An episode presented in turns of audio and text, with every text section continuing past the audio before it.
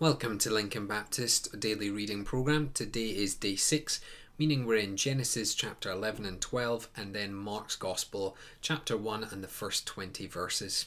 Let's begin by looking at our Old Testament passage. Let's pause for a moment on verse 1 of chapter 11.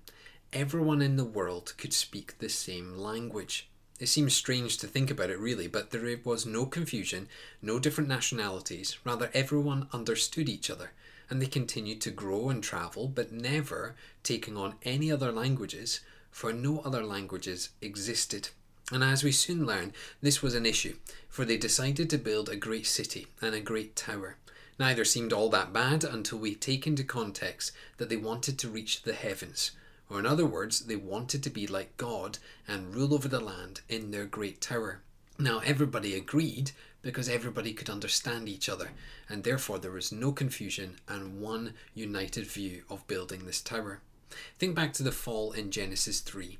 What was the serpent's temptation? You will become like God. Since the beginning of time, the pride of man has been to somehow attain the level of God and to rule. We don't like the term submission in our world. We recognize a negative connotation in that word. Yet, in the relationship between man and God, mankind is to be submissive to the rule of the Lord. But clearly, here in Genesis 11, the people have decided they didn't want this and they wanted to rule over their own land. And the Lord sees this and not only casts them away, but causes them to be dispersed across the whole world, creating multiple languages so that no one could understand each other and all had to go their own ways and settle in new lands. And so it was called the Tower of Babel, for it was the place of confusion, where nobody understood each other, and it sounded like constant babbling between one another. Now, the rest of chapter 11 builds the generations towards Abram, and as we see in chapter 12, Abram was a very important character in the narrative. Notice the words of God Go to where I tell you to go. There's correlation here with the Great Commission at the end of Matthew 28 Go into the world and do all as I command. We keep coming back to this submissive relationship between creation and creator. Clearly, the Lord has something special for Abram, for he is going to make a covenant with him and one that he expects to be obeyed. And so God calls him to go and do as I say, and you'll be blessed with a family that will become a nation. You'll be protected and blessed, and if anyone goes against you, I will curse them. In verse 7, we recognize that there will be a special land that the Lord will give this people, and they will dwell there. For now, I just want you to see as we look forward that this is talking about the people of Israel and the promised land. But at this point, Abram has no idea what that actually means. All he knows is that God has called him and God has promised to keep him. Do you see, Abram was like Noah. He was older and he was also obedient. He got up, he took all his belongings and his family, and he left and did exactly what God asked him to do. But being wise isn't always about age. Being wise is about how you respond to the Lord. And clearly, Abram knows when to be obedient and do as he's commanded. However, we need to make sure we don't get carried away because just like Noah, he also had major flaws. He doesn't trust the Lord's protection over him, and so he lies about his wife, instead declaring that his wife is actually his sister, and they get into this awful mess in Egypt. And it seems crazy that he would do such a thing like this, seeing how obedient and faithful he is to the Lord. But remember, he's not superhuman. He was flawed and he was an individual who had issues. But God was still going to use him for God's purposes. Now, what can we actually take from this passage today? Well, there's really a few things. You're never too old to be called by God. Abram was well into his 70s. You're never too insignificant for God. God has a plan for each of us and you're never out of the reach of temptation and of sin. Humility is really the key lesson today. Both the people and Abram should have been humble before the Lord, trusting in all things and seeking his plan, not their own plans.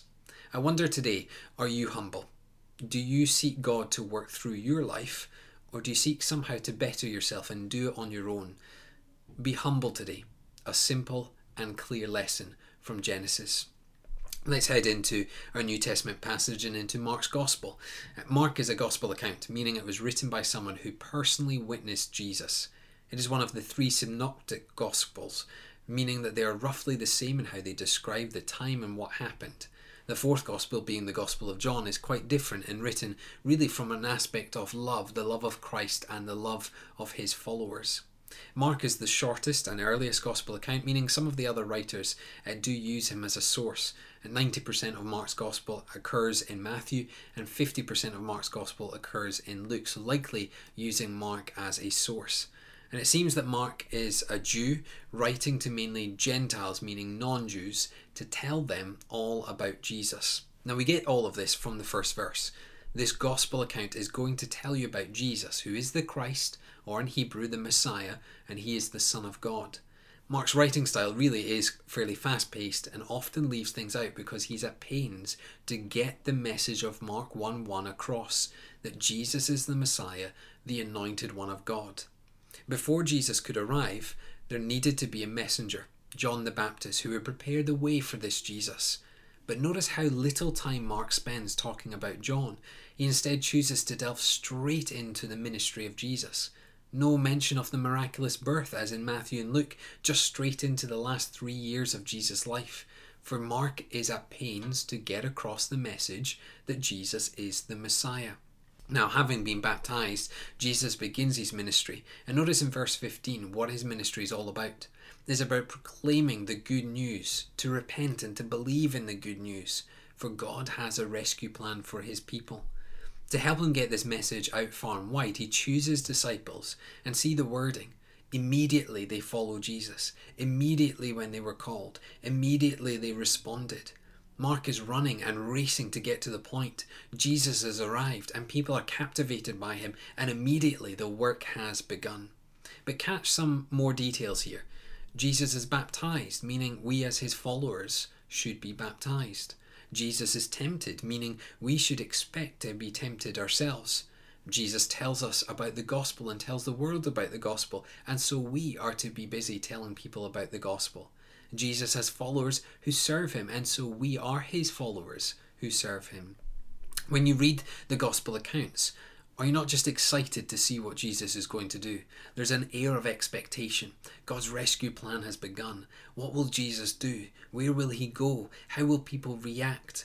The reason it's so compelling is not that it's a good story, which it actually is, but it is Jesus himself who's compelling. The love, the grace, the mercy of Jesus constantly on display is captivating. And I wonder, are you captivated by Jesus today? If not, what's grabbed your attention? What's taken your focus away from Jesus? Whatever it is, it is time to repent and get back to Jesus.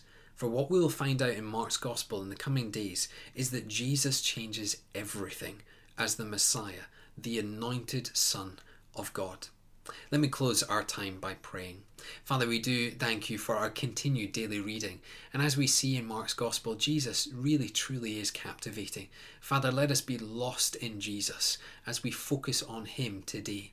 Father, as we look to Abram, we see that we are flawed individuals, that we can so easily be tempted to sin. Father, protect our hearts and our minds from sinning. Keep us close to you and keep us loving and serving you.